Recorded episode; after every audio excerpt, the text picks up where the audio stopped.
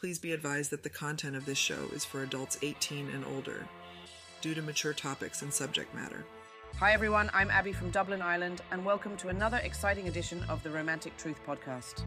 Allow me to introduce the guy I dumped once upon a time and lived to regret it, Josan, your host in Las Vegas.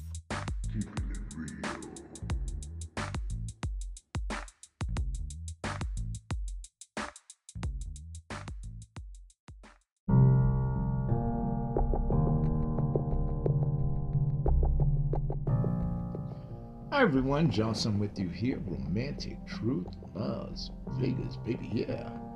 Now, um, some of you have always asked, should I convert my friendship into a relationship? I did a podcast on that a while back. Now, um, there's a message that came in in regards to the same question. And uh, I answered it there, but let me give you the skinny. If you're with a friend and you guys are getting along very well, and it's a situation where you are fearful that if you get into a relationship with this person and promote that friendship to a relationship that is not going to work, you're wrong. To the contrary, see, your personal bias won't allow you to allow that relationship to advance because you want somebody fresh, somebody new, somebody that doesn't know you that well. And that way you feel as though you have the advantage. Now, that may seem good on the beginning side of the relationship. The thing is, you already know the person as your friend. And you're familiar with their idiosyncrasies, the way they work.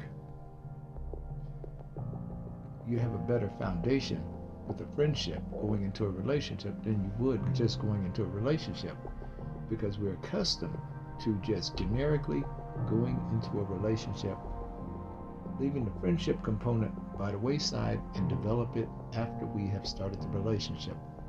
Big mistake. Huge mistake. Because what happens then, you usually become intimate with that person, you share things with them, and now you're trying to establish the friendship later. Well, what if you only get a booty call with this person, or this person's only in it for sex? You shared all this information with them, shared your body with them, and everything, and now you're frustrated. The person ghosted you, they've left you, or you feel like you've been used. This is how a lot of you ladies wind up going in that circle of dating It's because you got it backwards. You're putting the cart before the horse. You want that friendship to evolve into a relationship because you have a foundation. If it's inverse, you don't have that foundation. And so, this is the reason why the guy that just wants to sleep with you, oh yeah, he's going to tell you everything in the world for that. And after he does it, he's moving on. Because you didn't require the friendship from him. See, the woman he's going to marry, she's going to have that as a prerequisite before they go forward.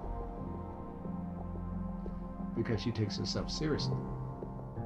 And see, this is one of the things that us as men, we observe. Oh, she didn't put me through the hoops and ladders of a friendship. While she has homeboy over there on the treadmill trying to become her man, still being her friend. She's giving me carte blanche to walk in. I don't have to qualify myself. She likes me in some ways more than I like her. Well, I'm gonna take this ride, even though she may not be somebody I'd want to marry. I'm gonna go ahead and use this as long as I can. And this is the way a lot of guys go with it. You're still thinking that this is the man of my dreams. He's thinking, this is the opportunity for me to get a piece of ass. You see the disconnect? And then you want that commitment. Well, you know, before we go forward, I need a commitment from you. Nothing in the friendship ranks. I need a commitment from you. Because now you want to have sex with them to seal the deal.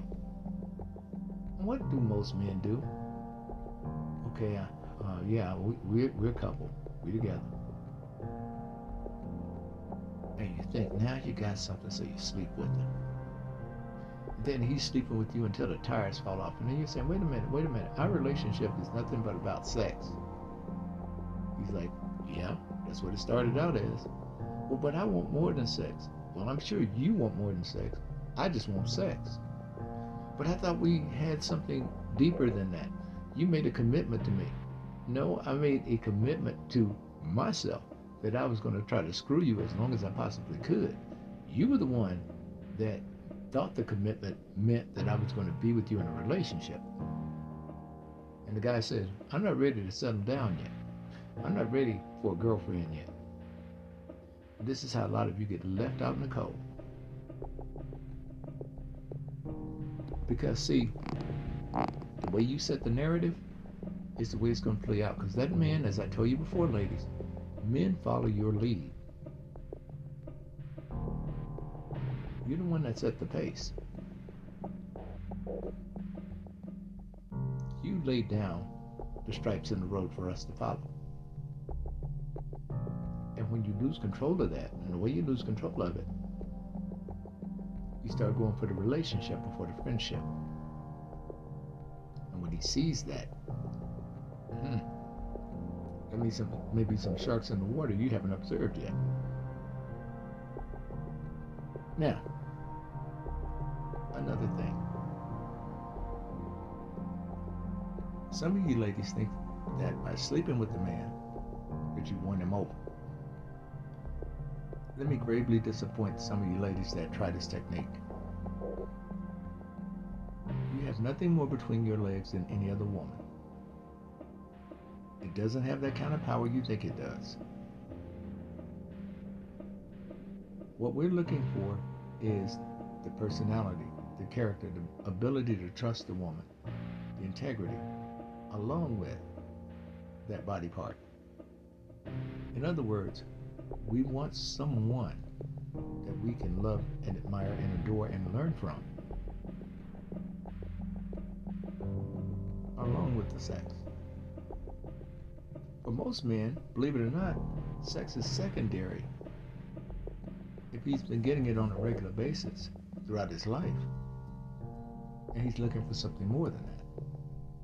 What a lot of you ladies get sidetracked with is the guy that's happy to have a piece of pussy for the first time or to have the opportunity to have that. Those are the guys that are saying thank you. And they're blowing your egos up. They're making you feel better than you are. And they're doing it for a reason. They're going to ride you until the wheels fall off. Until you ask that question, like many women ask, well, you just with me for sex, huh? Well, it looks like you finally got the answer. Ding, ding, ding, ding, ding. And these are the very guys that are ready to jettison the relationship. And you're thinking he's trying to fight for the relationship. He's not going to fight for it. He's going to spend his time looking for somebody else that he could do the same thing to. Because he realized his time is up. And these guys do this in cycles. Now, how did this start? This actually begins with women that have no requirement for those men. See, a lot of people operate and function on the way their last relationship laid out. So they go into a new relationship with that template and trying to see if it fits. And with guys, if we overlay that template over the next woman and it fits, they use it. If she's requiring friendship first, commitment, and all that, or you build something, the guy that's looking for that template to fit perfectly is going to more than likely not be interested in that woman. She's going to require too much of him. He doesn't want to put in a lot of effort. So he goes on to the next one. And see, the sad thing is, there are women that are in abundance that are looking for romance and a relationship before friendship. And so that's the reason why a lot of these guys use the same template on women over and over and over and over again. And a lot of the women don't get it. They're sitting there heartbroken, making up all these higher standards for these men and not realizing that it has to do more with her not slowing the pace down and getting to know the guy before loving the guy and trying to courting him off from the rest of the other women that could possibly hold his interest. That's one of the bigger problems. A lot of women don't like facing this truth. And the reason why they don't like facing it is because of the fact that they put men in a certain category as a friend, like an untouchable. And that's where you mess up, ladies. Because that friend, they know your weaknesses and your strengths. They're more beneficial than a man. But what is usually the determining factor? You don't see yourself with that guy. He's not romantic enough. He's not wealthy enough. He's not this enough. He's not that enough. He doesn't have muscles. Because you're hung up on caricatures of men. I remember one lady told me she wanted to date a man that looked like Denzel Washington. I said, and would you want that man to treat you well or what? Oh, or would Denzel treats his wife perfect? How do you know that? Not saying that I know the contrary. But I said, how do you know that? You're not in his home. He doesn't bring his wife out in the public eye like that. He's the celebrity. He gets the criticism. He gets the reviews of yay or nay on the film.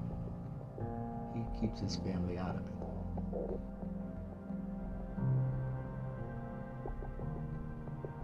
Yeah, but I'm sure if I find a good looking man, he will treat me well. Oh, you're going to just make that equation like that without any fact behind it. She's going on assumptions. And this is where a lot of you ladies mess up going on assumptions with guys. But then when you get burned after trying to go for the guy you wanted, some of you want to take revenge. Next relationship, I'm not going to lose that one. I'm going to have a victory. And you approach it different ways. Some of you, you ladies go in treating the guy like shit in the beginning. Others of you get into the relationship and you're going to make it work. He could be an ain't shit guy, but you're going to make it work. You're going to figure it out. Even if he has a drug addiction or an alcoholic or a gambler, you're going to figure it out a way to make it work. You're going to force it. Go right ahead at your own peril. You're signing up to be heartbroken and used. Just wanted to let you know that. Because these guys are saying, okay, you're going to put yourself out like that? And it's on you. This is the reason why when things don't work out between you and the guy that you were reaching for, ladies, and then he rolls it back and says, well, you were the one that put your heart out there. You were the one that had feelings. You were the one that did this. You were the one that did that. He's putting everything back in your face to make you accountable. And a lot of you ladies don't like hearing that shit. That's the way it goes.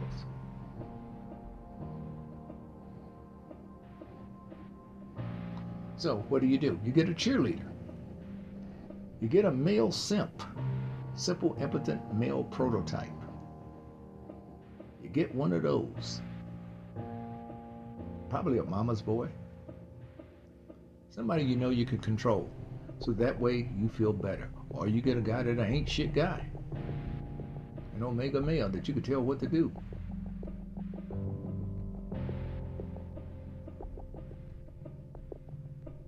that person has to pay for your poor judgment. You don't want to be that lady. And you wonder how some of these women get it right the first time in relationships. It's because they slow themselves down, they establish a friendship, they get to know the man, and they work together. And she holds him accountable as he does her.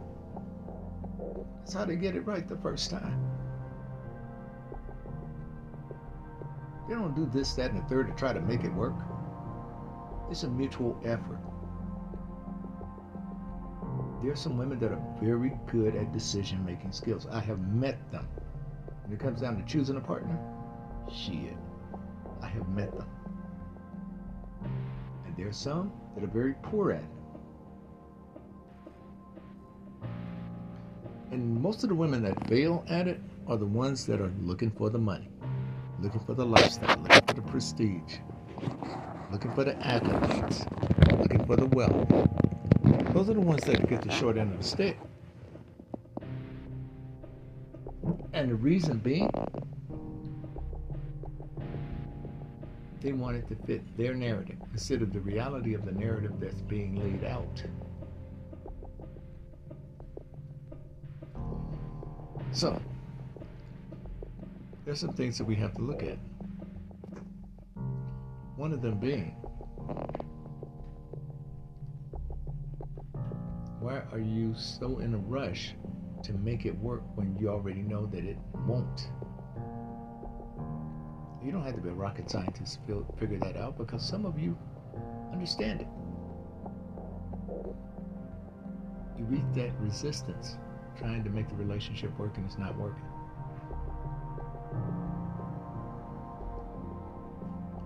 But you know that part when you say, I'm going to make it work, when you get to that point, you're forcing it.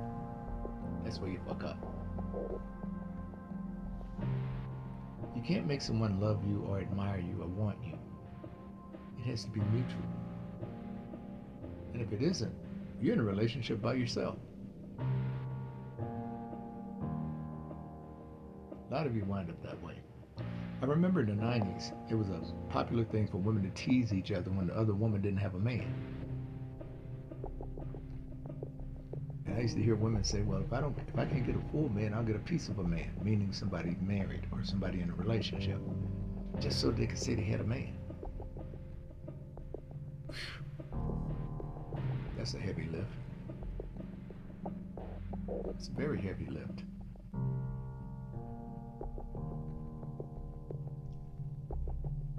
So you have to be understanding.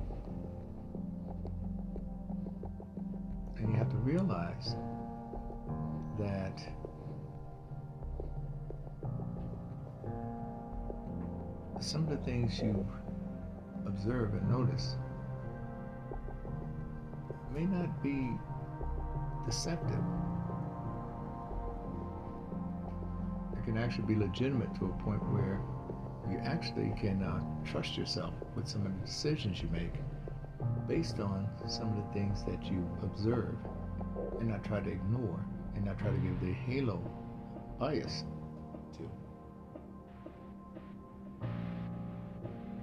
by the way, halo bias is when you fall in love with someone and they can do no wrong, as you see it.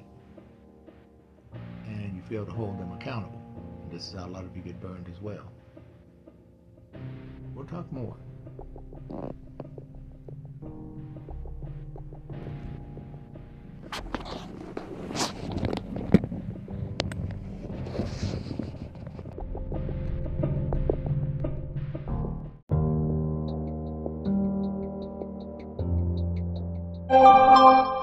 I was very skeptical about what you said when it comes to a woman considering dating a friend. I put this guy in the friend zone many years ago after my divorce. Last night, I let him take me out on a date, and it was the best experience I've ever had. It felt kind of weird being intimate with him. I didn't think I had these kind of feelings inside me for him. Throughout our years of knowing each other, it never dawned on me that he would be someone that could genuinely make me happy.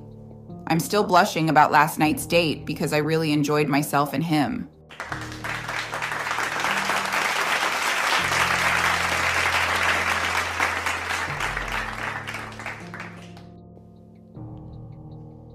Well, Cynthia, it looks like everything worked out for you on that. Uh, congratulations on making that choice. You see, this is what I'm trying to explain. Sometimes you overlook some of the very people that know you better, that already are aware of your parameters, your boundaries, uh, what's important to you, your values, all of these things. They are aware of these things and they respect them. So it's not a situation where you're dealing with a person that you got to train, educate, inform, see whether or not they know about you. Now, more than likely, she passed this guy up because he wasn't the type that she wanted. He was not the kind of man that she wanted or envisioned. She more than likely went for someone who was a total stranger. And this is not uncommon. A lot of women do this because some of them are embarrassed by some of the things that their friends know about them. So they want to have a relationship that's separate. You know, it's like people that separate their food and don't mix the rice with the beans. Um, it's a situation where she wants a fresh start a lot of times, and she wants to have it where this person has to get to know her, and it's kind of exciting because then she can control the narrative. But with the friend, you can't control that narrative because they were there from day one, so they knew everything that manifests over time. And so, what this means then, in essence, is that being that this person is aware of this, they have a consciousness of realizing that, hey, you know what? Um, I can't really pull one over on you. I can't really sidestep something that you experienced with me or something that you saw in me that I may not be so proud of, but this is who I am. Now, I'm willing to bet you, more than likely, this guy tried to talk to her right after her divorce and she wasn't really ready yet. And so she didn't want to be mean to him. She probably wanted to, in essence, still have a friend, but she wasn't ready for the heaviness of a relationship. And he stayed that friend. And now he's rewarded, and she's kind of resentful, probably, from missing out on that time she could have been with him and had a wonderful time as she did on her date. These things happen more often than you think. Now, of course, the biggest problem is for the woman to realize that, hey, I got success in my own backyard in some cases. Let me reevaluate some of the decisions I made. Of course, we don't like doing that because we always like to be right as humans, men and women. And sometimes we may call the wrong shot. I know I've done it in the past. I broke up with a woman that I really, to this day, wish I didn't break up with because of the fact that I allowed her being my friend to eclipse how good she was as a person. She would have been more durable as a lover than some of the other women that I dated after her. But at the time, I didn't see it that way. I saw her because I had the Madonna effect. I saw her as someone that was pristine, someone that was loving, someone that was nice, and someone that I couldn't envision myself being with intimately. Because physically, she wasn't what I wanted. Now, as you know, that comes into conflict with what I tell guys about when I tell you to go for the physical aspect of the woman you want first. Well, that's the reason why she was eliminated as far as consideration. But, as with anything, there's a cost, right? And I knew that it would benefit me more to have a woman that had the physical attributes along with all of the other attributes that are required. In other words, it has to be that matching set. And will her body be perfect? Of course not. Will everything in her character, behavior, background, situation be perfect? Absolutely not. But I'm trying to get as close as I possibly could at the time to a person that would have that match where both of them interlocked. Because no matter who you're with, you're going to have some situations where you got to make compromises on some of your standards or some of your aspirations for your partner. That's just the way it goes. They have to do the same for you in order for you to really accept each other. So, with this, she reevaluated, and he's probably not the most handsome guy. He's probably not the guy that would really serve the purpose of her physical needs. But now she's gone for him on a characterial basis because of the fact that she's already pursued the physical guy and she found one part of the puzzle but when it came down to the character and everything else and the other side of it they didn't match and that's the reason why she was left with only a half-assed relationship I'm just assuming only don't know this lady just assuming from what she wrote from what she uh, left on the message. Now, here's the other thing, too. When you go that route of wanting that match between the physical aspect and the character, behavior, situation, those kind of things that are acceptable, what you have to understand is that you're going to miss out on one side of the equation or the other. You'll probably get the person with the good looks. You may not get the other part of it. In other cases, you'll get the other part of it and may not get the attraction of good looks. It all depends on what is most valuable to you. Now, there's some men out there that don't care about the physical aspect as long as she has the characterial aspects and the rest. And there's nothing wrong with that. It all depends on how you are comfortable with that person. It's just that more often than not, men cheat based on physical appearances. So therefore, you might want to look at that and make sure that you're okay, genuinely okay, with the build of the woman that you're going to be with before you make that choice, before you make that promise to her. Because, ladies, let me tell you something.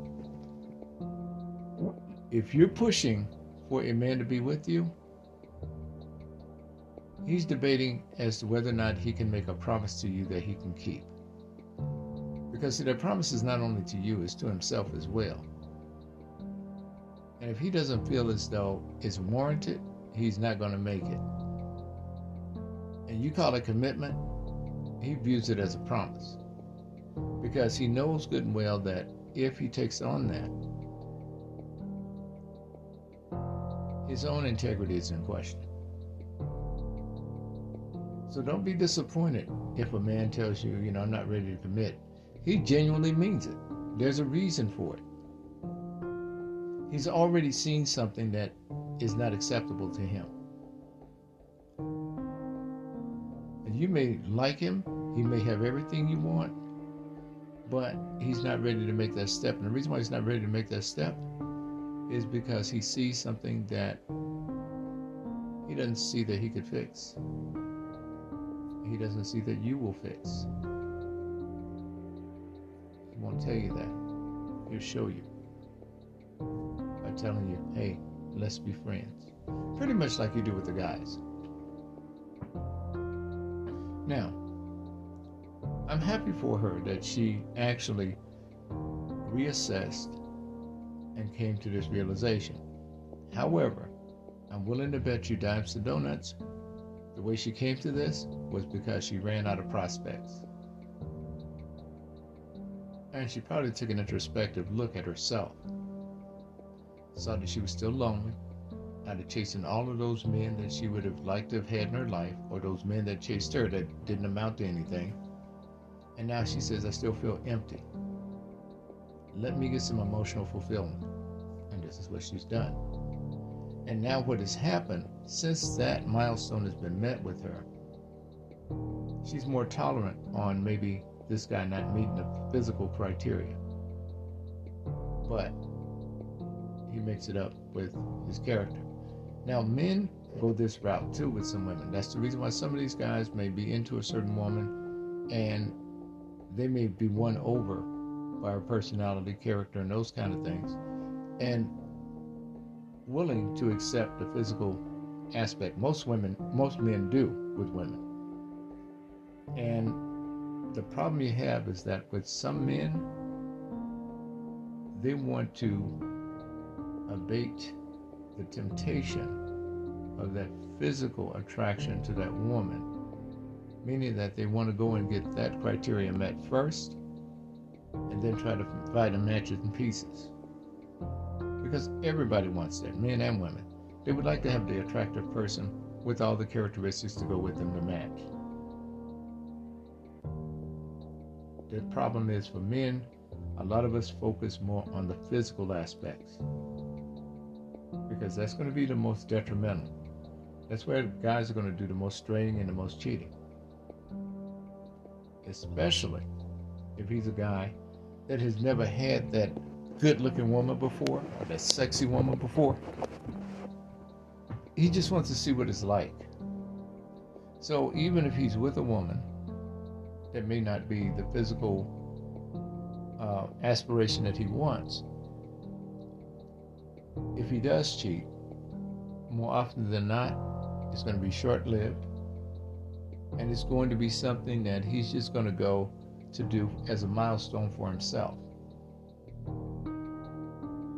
Cheating is a selfish act, no matter how you look at it. But here's the difference. And I'm not justifying cheating for men in no way, form, or fashion. But what I'm saying is, is this. A lot of you ladies already know this. And you're not threatened by him straying like that because of the fact that you know no matter what, you have the things besides the physical side that the other woman doesn't have because he's coming back. He's trying to hide. Anytime a man is trying to hide an extramarital affair from you or a relationship from you, nine times out of ten, he's fearful of losing you. Not just his assets, of you. But you got to remember, you're the one he can trust right now. That other one, he can't. He either doesn't know her well enough, and you got to ask yourself, even if he knew her before you guys got married or in the relationship, what actually prompted him to make the choice to be with you? It's because he trusted you more than he trusted the other woman. Even if you had an oops baby. Yes, there were some obligations there that he had to meet. But here's the thing he'll more than likely confide in you than he will with the other woman. He only breaches that confidentiality when it's something that he feels as though he can't resolve. He can't really express himself. He would feel embarrassed. Things that he's talked to you about and you guys still can't get along. So you want to address it with him. Now, please understand, a lot of that's on his plate.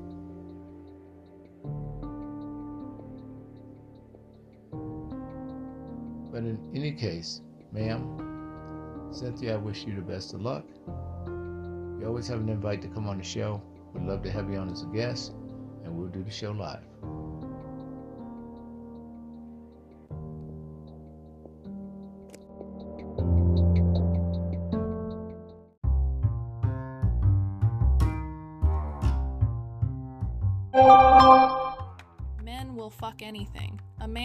Anything that has a hole, and that's breathing. Maybe if they would focus on not being so horny, they could probably have a decent relationship with the woman. Too bad they always think with their dicks first. It would be nice to find a man using his brain. I get so goddamn tired of these women talking about what men will fuck. Let's take a look at some of the things that I have seen women fuck over my years. Where do we start? Let's start the list. Shall we? Fingers, vibrators, cucumbers, corn, eggplants, sausage dildos, baseball bats, beer cans, wine bottles, water bottles, peppermint sticks, salt and pepper shakers, squash, dill pickles, carrots, bananas, zucchini bedpost, umbrella handles, and not to mention candles. Do I need to go on? Damn it, I almost forgot the rest of the inventory list of popsicle and fudge sticks. I'm talking about the whole thing ice cream cones, hands, fists, and feet. I guess that covers it. So when you talk about men fucking everything, maybe you should think about some of the things that women do to themselves. As a former paramedic and ER nurse, I have seen it all. Women are just as perverted as men are, and they masturbate on the same level, so quit bullshitting yourself with this diatribe of crap. I'm sure she's probably one of these angry feminists that tries to vilify men all the time. I got burned out in the medical profession dealing with stupid shit that people do to themselves for no apparent reason, both men and women, so there you go. 新潟県出身のケイコです私は27歳独身でロマンティックトゥルースポッドキャストを聞いていてジャウさんが好きです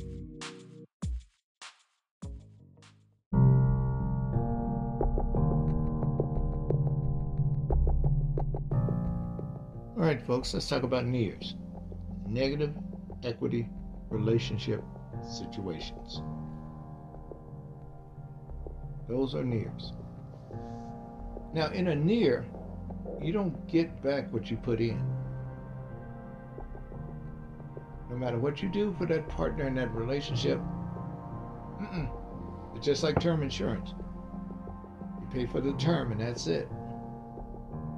You're not building up any equity in anything.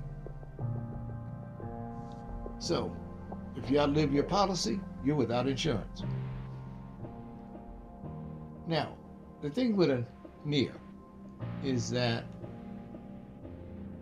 that means you may not get the affection, the love, the reciprocity, the consideration of the partner.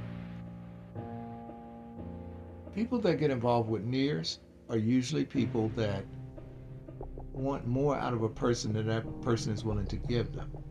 And they will sacrifice their own feelings or emotions for that cause because they want that person so badly in their lives. Now, you will find women commonly say things like, well, marriage license is on that piece of paper. And yet she's been with this guy for 9, 10, 15 years. They've had children together. They've been playing house all that time. But deep inside, she's saying, I would like to be Mrs. So and so.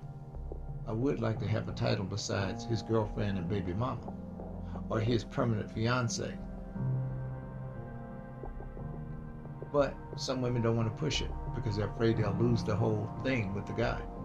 So they just kind of keep things as they are. Not realizing they're vulnerable to a lot of things. He could have gone out and started a whole nother family with another woman and everything else. And have her already decked out with life insurance policies on him and everything. Probably even bought property with her. You never know. It would have been more of a riskier proposition if he were married to him. Because if he did that, that meant that that was a communal asset if he were to buy something outside the marriage with someone else. But being that you haven't done that, you guys were to split, he still keeps his equity with that other woman and that property they purchased. So, guys love it when they hear a woman say that, when she's thrown up her hands about marriage. Oh, marriage ain't nothing but a piece of paper. It's just one a one day thing. You spend all that money, wasting all that money. That's what they want. They want the cynical woman that thinks that way. What does that mean for him? Shit, the way we living now is the way we gonna stay living. I don't have to worry about getting a promotion on the job. I just keep my little job, and we'll be content with the mediocrity that we have. We don't need to grow. And what we'll do is live vicariously through our children. Want our children to be better than we are. because they didn't put any effort in themselves to be better than they could be. So they're going to let the children carry that burden. And they're going to double down on them and put that burden on the children to do the things that they would have liked to have done. Son, you're going to play football, basketball, run track. You're going to get all A's in school. Well, why didn't you do that, Dad? It's not about me, it's about you. I'm making a sacrifice. Well, you could have made that sacrifice for yourself before trying to push all this shit on me. So, in this level of comfort and mediocrity. And I've seen this play out a few times in my time, my life, where you had this couple that had been together, living together all these years, never got married. And then when the man dies, another woman comes in, children that he had fathered outside the relationship comes to play, and they're snatching assets in court. That's one of the risks you run. Now, true enough, a man can go outside the marriage, get a woman pregnant, have a relationship, and still it would impact the communal assets. But here's the thing he'd probably tread a little bit softer if he's got a ring on his finger. Because, see, he has something legal that could put him behind the eight ball. But as long as it's just a living arrangement, shit. no matter how long you slept with him, how much you slept with him, how many children you gave him, and what do you have? The threat of child support only. Can't even get him for alimony. And people in California try to get people for palimony promises and that kind of thing. Good luck with that. Depends on what state you're in. But you have to watch the kind of person you marry before you get there. Because you go to a state like Texas and marry now under their new laws, it's hard as hell to get a, a default divorce, almost impossible. So you really have to watch what you're doing with that. I met a woman one time, and her whole life, adult life, had been spent in long term live in relationships. Started at 19 to 29 in one relationship. She went from 29 close to 33, 34 in another. And this woman is 55 years old now. And she was telling me, "I've never been married. I never had any children. I never had anyone that I thought really loved me. I've always been by myself. I've always been alone. And I'm saying to myself, why did you do that to yourself? Now, when I asked her that question, which I really should have thought about before I blurted out, she said, I don't love me. I was trying to make somebody love me so I could love myself. And when she said that, I was like, God damn. Because I never heard someone actually openly admit that about themselves in that way. Usually they'll blame, blame it on something else. But she began to realize that.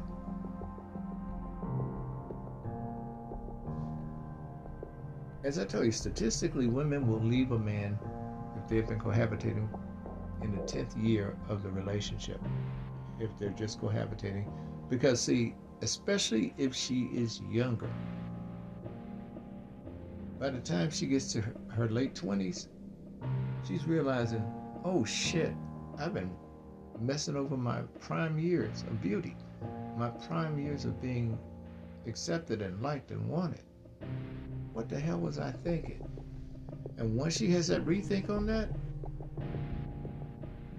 and especially if her girlfriends are like doing better than she, she's to realize, uh uh-uh, uh, my marketability is going down being with this dude. If you're going to be with me, you're going to have to step me up, or I need to step out.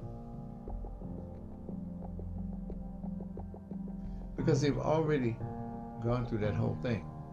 They've gone through the stages of development, especially if they were like 18 or 19. They have already gone through that stage, those stages of development over those 10 years. And they've grown, but the problem is the environment in which they've been in hasn't grown. The relationship hasn't grown. Especially if she hasn't started a career, hasn't gone to school, hasn't done anything that she wanted to do. It's been all about the kids and him. She feels as though she's in a negative equity relationship situation. I'm not getting anything out of this. I love my kids, but I see no growth. That's what kills a lot of relationships. Got to have that growth.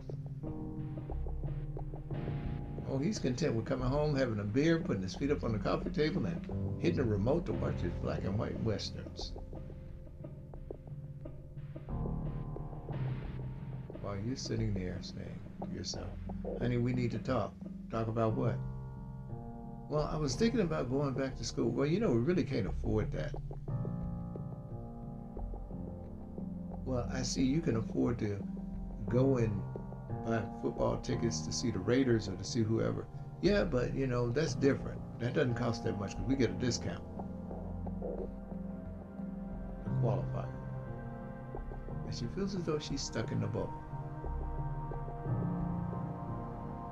Had a lady that wrote in about a year ago. She couldn't get her get her husband's attention during the football season. So what she decided to do, while all of his boys were there watching the game, she came in with a jersey and nothing else underneath it. And he went berserk.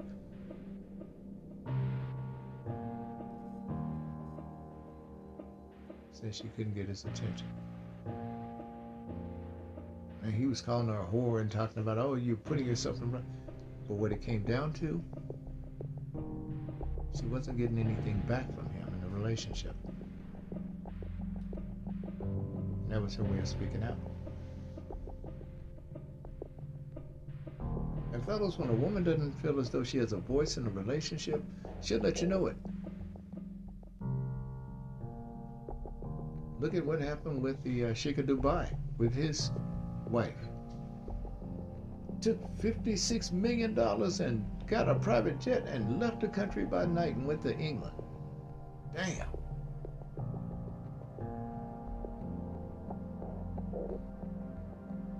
Well, of course, being a guy worth $5 billion, that's a drop in the bucket. But still, that's a lot of money.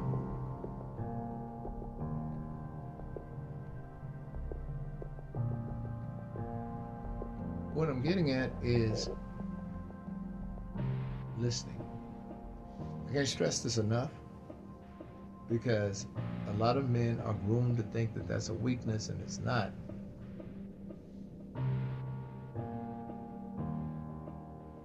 It's a strength. The more information you know, the wiser the decisions you can make based on that information. Many people don't look at it that way because their pride gets in the way. Those stereotypical roles that keep you motivated to go and be the one to have the last word keeps it where you are in control when you're really not.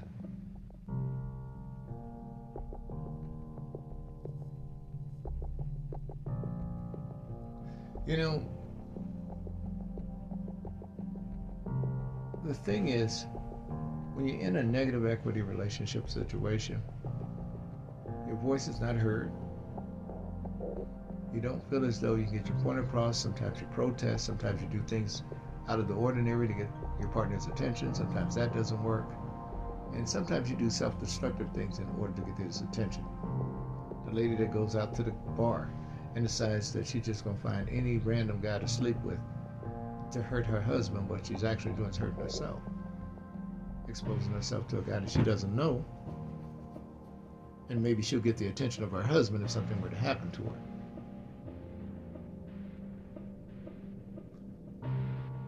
Or to go out and get pregnant by another dude deliberately.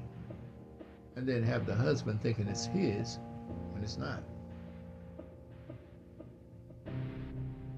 There was a lady that did it years ago in a southern state. She got pregnant by a black man and she was Caucasian And the husband thought for sure to be his kid, and he was ready for it and everything. And she didn't get along with his family. She had already explained to her family what was going on with the baby. What she did, told her mother. And when the baby was born, he filed for divorce immediately. Nobody wanted the kid. Nobody wanted to be around the kid. He wasn't to pay child support. That wasn't his kid. So he thought he wanted to pay. And eventually, the father of the child came back into the picture and asserted himself. And then the family wanted to fight for custody of the child, the husband's family, because they realized the child wasn't going to be this smut baby as they had uh, referred to it. The child was a caramel colored child, beautiful child. And you had three parties fighting for this child for custody. The mother, of course, succeeded. Then he went back to court, the husband did, or ex husband, and got out of child support commitment because the father, biological father, stood up and paid. Even though she and the biological father couldn't get along, child was reared that way. Then the ex husband's mother begged to see the child wanted to see the child. The conditions were, she would have to come over to visit the child. Bringing the child all of these toys and everything, trying to persuade the mom to let them have visitation with the child at home. Nope, wasn't going to happen. She was smart by not doing that. And then once they realized they couldn't get their way, of course, they went back to their old ways, the way they were in the beginning. And all of this was predicated on her feeling abandoned by her husband, her being marginalized, and her way of acting out was to go and try to do something that would hurt him. However, she didn't have the intention of getting pregnant. It happened. But she knew that having sex with a black man was going to be the thing that she wouldn't be forgiven for. But she wasn't ready to tell him. When she found out she was pregnant, she postponed because she wanted to turn the knife even more by allowing the child to be born and to realize that it definitely wasn't a white child.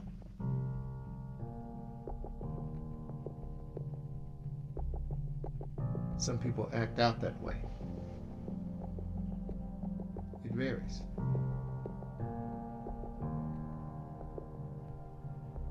The one thing to keep in mind, though, is this if your partner is letting you know that they're not being treated well, fairly, if they feel as though they can't communicate, women usually represent this by going silent. Ladies, let me tell you something. When your man goes silent, doesn't want to talk to you about certain things you guys had a dispute on or something, here's the thing. He may not feel as though he can open up to you you got to remember when a person shuts down and they're not sharing with you, that means they don't trust you in some capacity with what they want to share in those feelings with you. Now, that very same person will go to someone else and dump it like a damn dump truck. I can't tell you how many times at work I used to hear it. How many times in the clubs I used to hear it. I used to get sick of hearing the stories. And you know what's funny? People writing the show sometimes, they say, oh, these people, you know, they tell their stories. And I'm like, no, it's not their stories, it's part of their lives. A life that you have not lived. So somebody, if you wrote into this show or left a message and I played it back or read your email, people would classify your experience as a story.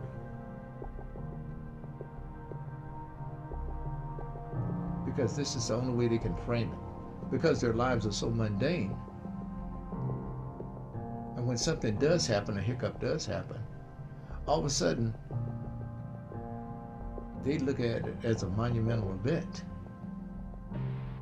But if you were to share it with someone else, it'd just be a story. Just like what you say.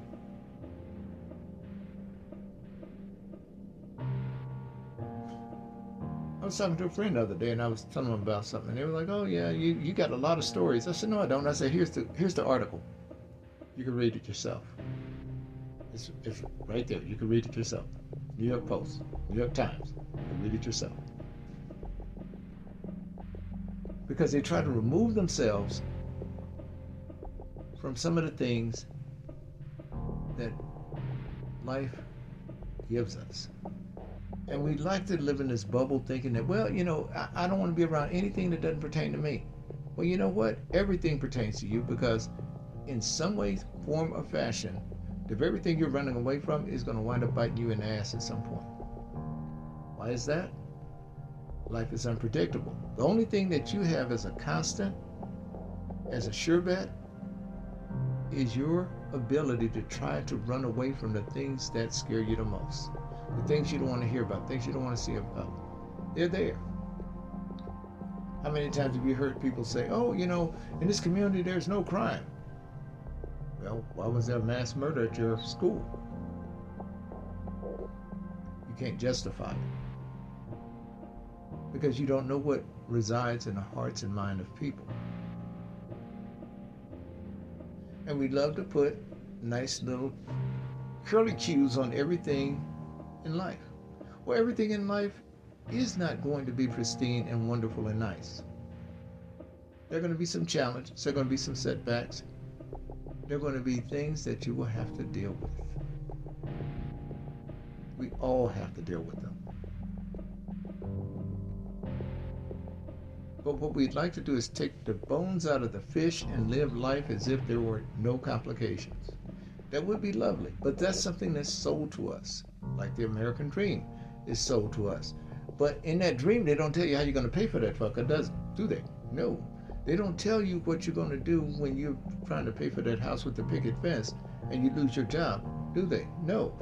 Did they say anything about the 2008 financial crisis? No. So you never know what unpredictable factors may come in and ruin your narrative in life. This is the reason why you have to be more flexible. More rigid people try to limit their exposure to things. And the reason why they try to do this, they try to live in that capsule. I'm gonna hide from the world, and all this shit's not gonna happen to me. And yet they get robbed one night, and then all of a sudden, oh my God, the world has turned. Uh, people are evil and this and that. No, no, it's the same shit that was going on. The very same thing that you're saying. Thank God that didn't happen to me, and it happens to you. Then all of a sudden, you're like, oh shit, the world needs to end. No, it doesn't. You can protect yourselves as much as you possibly can. That's with anything in life. Your feelings, your security, everything. But there's no guarantee.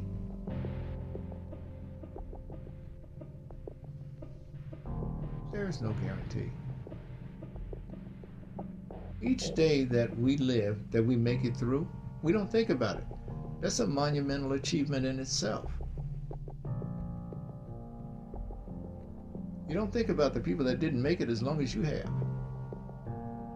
Some of the people that died when you were in high school, junior high, elementary school, that didn't even make it to where you are today.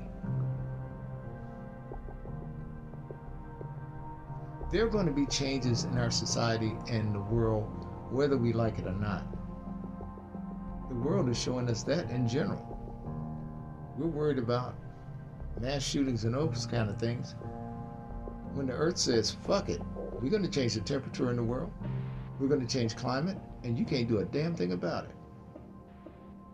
And we could go and we could just cut everything off that's polluting the atmosphere, and it still wouldn't make a difference.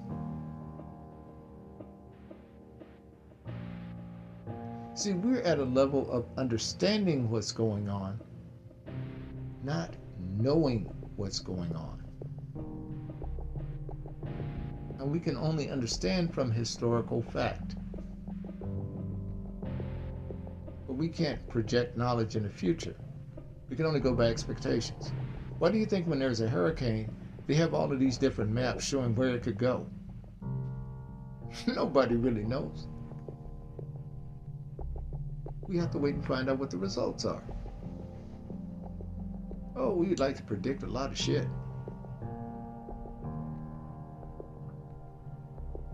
But we can't. Even with human behavior, there's certain things, certain patterns of behavior that may be congruent with others, that may fall into that pattern, but there may be some deviations and some differences. Any psychologist will tell you that. Because not all people are the same.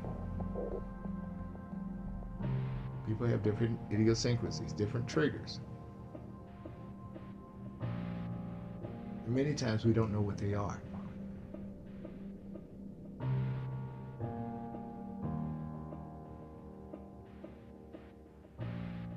I remember it was crazy when I was little. And these guys would come back from Vietnam on a college campus and tell us about some of the things that they had to go through and that they saw. They had to experience. And some of the guys, some of the college age guys, they would, man, nobody want to hear them old ass war stories. And then you could look into the eyes of those guys that experienced it. They were offended. Because the majority of those guys telling them that shit weren't there. They didn't serve. And they were the same ages. But they were fortunate because they didn't get caught up in the lottery. They didn't get that letter.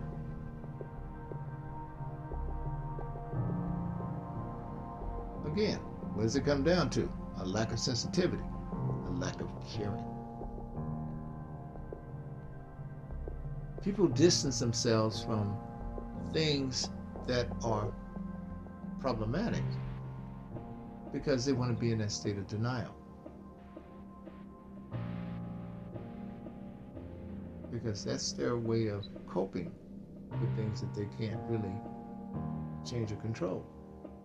See, by just accepting the fact that, okay, I'm, I was born and there's shit that's going on here that I can't really control, I'll just have to configure my life to be flexible and manage my way around, them as they come. I can educate myself as much as possible as a defense mechanism, but I don't have to worry about this shit for the most part. If it happens, I'll just have to contend with whatever happens because how are you going to have all contingencies for something you don't know what you may have to have a contingency for? There's some things that are obvious that you know there's a possibility that things can happen, but there are other things you have no idea and they could just come out of the blue. You just don't know.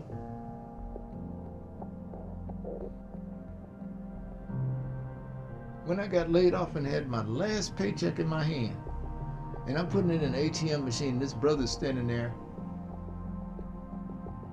lying long as hell. Women, white people, black people, Hispanic, everybody in line. Well, who did he wait to pull the gun on? Me. Out of everybody else. Because he knew if something were to happen, being I was a black man, and he was black, shit. He wasn't worried about no serious time. But he didn't understand how bad I needed that check that day.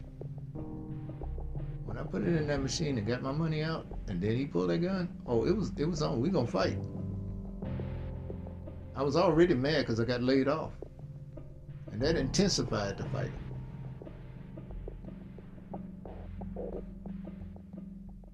The one thing I wasn't gonna do,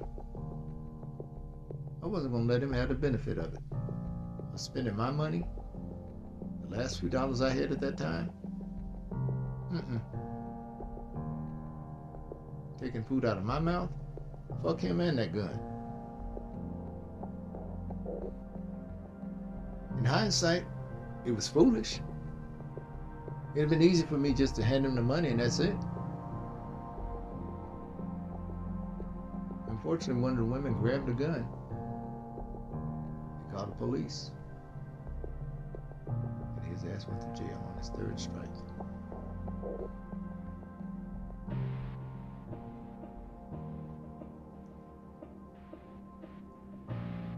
It was foolish for me. I was younger then. But I had to realize, too, it wasn't even about any pride. It was about my survival. And I put more emphasis on the survival of me having that paycheck than on that gun going off in my body. Folks, don't ever do anything foolish like I did. Like I told you, I admit my mistakes. That was a big one. It'd been easy just to let him go. I could have made more money. But I had to learn how to control myself afterwards. I realized what I exposed myself to.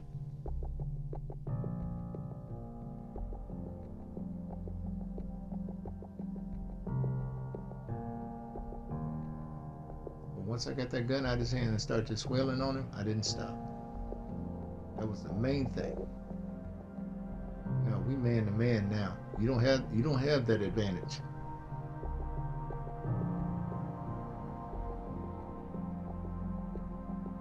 Adrenaline was just like cocaine in my veins at that time.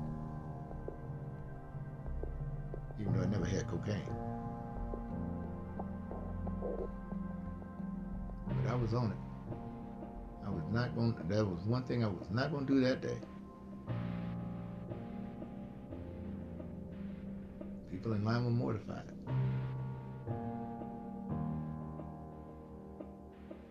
And to this day, I don't know who that lady was, but I thank her for taking that gun away. And he dropped it. That's all that needed to happen.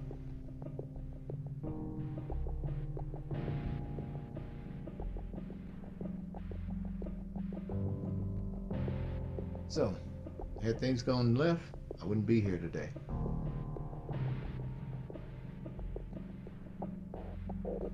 But it wasn't one of those things where I made a decision to hate everybody that looked like me and that were male because of it. It was just his ass I didn't like. Because of what he did.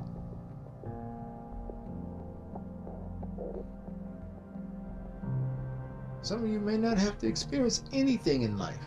You may have a wonderful life. You may have a pristine life. May have had it. May have lived in the bubble. Good for you. I'm proud of you. Some of you that write in the show, oh, you know, these people are just low lives and the no, they're not. They're regular, ordinary people. Half of these people are the people paying the damn taxes that give you the tax breaks so that you could live that cush life. These are the people that are getting robbed. These are the people that are getting assaulted while you sit back with your secured fences and gates.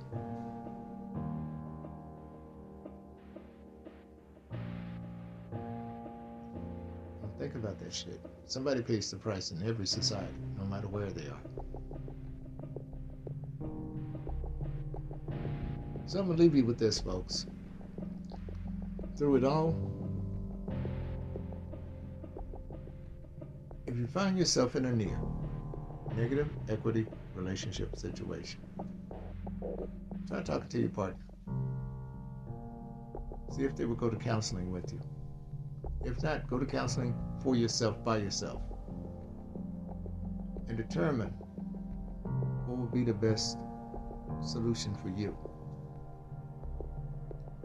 You can't go with a solution for your partner if they don't want to participate. You have to look out for the best choice for you and your children. Or if you're the man, for you and your children.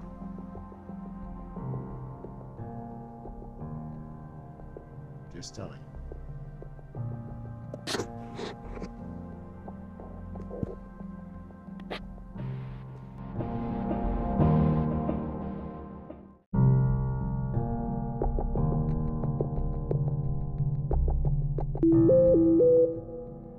I've been deliberately trying to avoid my BFF because her husband told me that he is going to leave her. I don't want to get involved in their mess because I just survived the divorce last year. What shocked me was that he wanted to see if we could start seeing each other on the low. Now, ma'am, you would be an idiot to go to your friend with this. The best thing for you to do is to stay where you are, tell him no, you're not interested in him, and leave it alone. Here's why I say this. You tell your friend that he's told you about the divorce. Even if you went so far as to also include his advance towards you, here's what's going to concern you the most. Your friend may not believe you, first of all. And then again, she may. Let's talk about the non believing aspect of it. Unless she hears it from him, she may not believe it's true. Always remember no matter how close of a friend you are, most people that get in relationships, they believe in their partner more than they believe in you. They've done more to be with their partner than they have with you. You guys have been through some tough times, some good times, some bad times. However, you don't go through the times that you go through with the person in a relationship on that level with them. Now, the other thing, if he were to tell her, you don't know what he's already told her. He could have already told her he's divorcing her and that he wants to be with you. Imagine that conversation. That would put gasoline on the fire. You need to steer clear of this altogether. Clear of him, clear of her. Let them try to resolve it. The minute you start putting your foot down, even if you go into her defense, you'll be right in the middle of it. A lot of times when people having relational problems, what they try to do is to get a consensus, to get people behind them, so they'll feel more validated in their argument. Well, here's the problem with that in a situation like this. Take, for instance, you take her side, and you tell him how much a, tell her how much of a creep he is trying to make a move on you. And she said, "Wait a minute, whoa, whoa, whoa! You're talking about my man." You don't know if she's all the way on your side of the fence yet. Don't get involved. Let that mess stir and let it simmer let it cool. Tell her you can support her. And the way you support her is maybe listening to her on the phone. That's it. Just listen. And I wouldn't even offer any advice. And the reason why I wouldn't, you don't know what state of mind she's in. It could be something that could trigger her when you say, well, you know, you may need to leave him. Uh, you know he's going to divorce you. What if she doesn't know this? Well, the first thing she's going to think, how the hell do you know that my husband's divorcing me? It'd be too messy. Way too messy. It's your life, not mine. Live it well.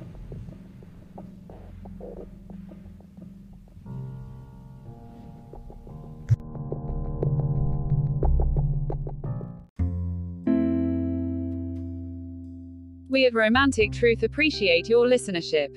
Listeners, you're invited to stream and listen to Jawson's music on Apple Music, Amazon Music, Spotify, Audiomack, or Deezer. Type in JAUSAN in the search for artist to follow and like modern instrumental music from his discography.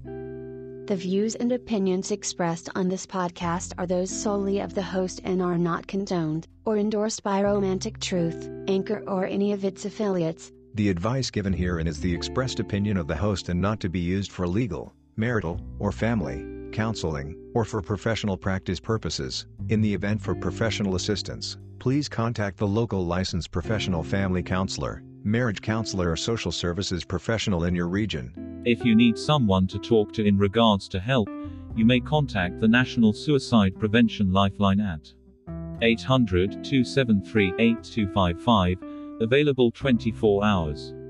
All correspondences read on the show have been pre screened and pre approved by the submitter to be aired on the show.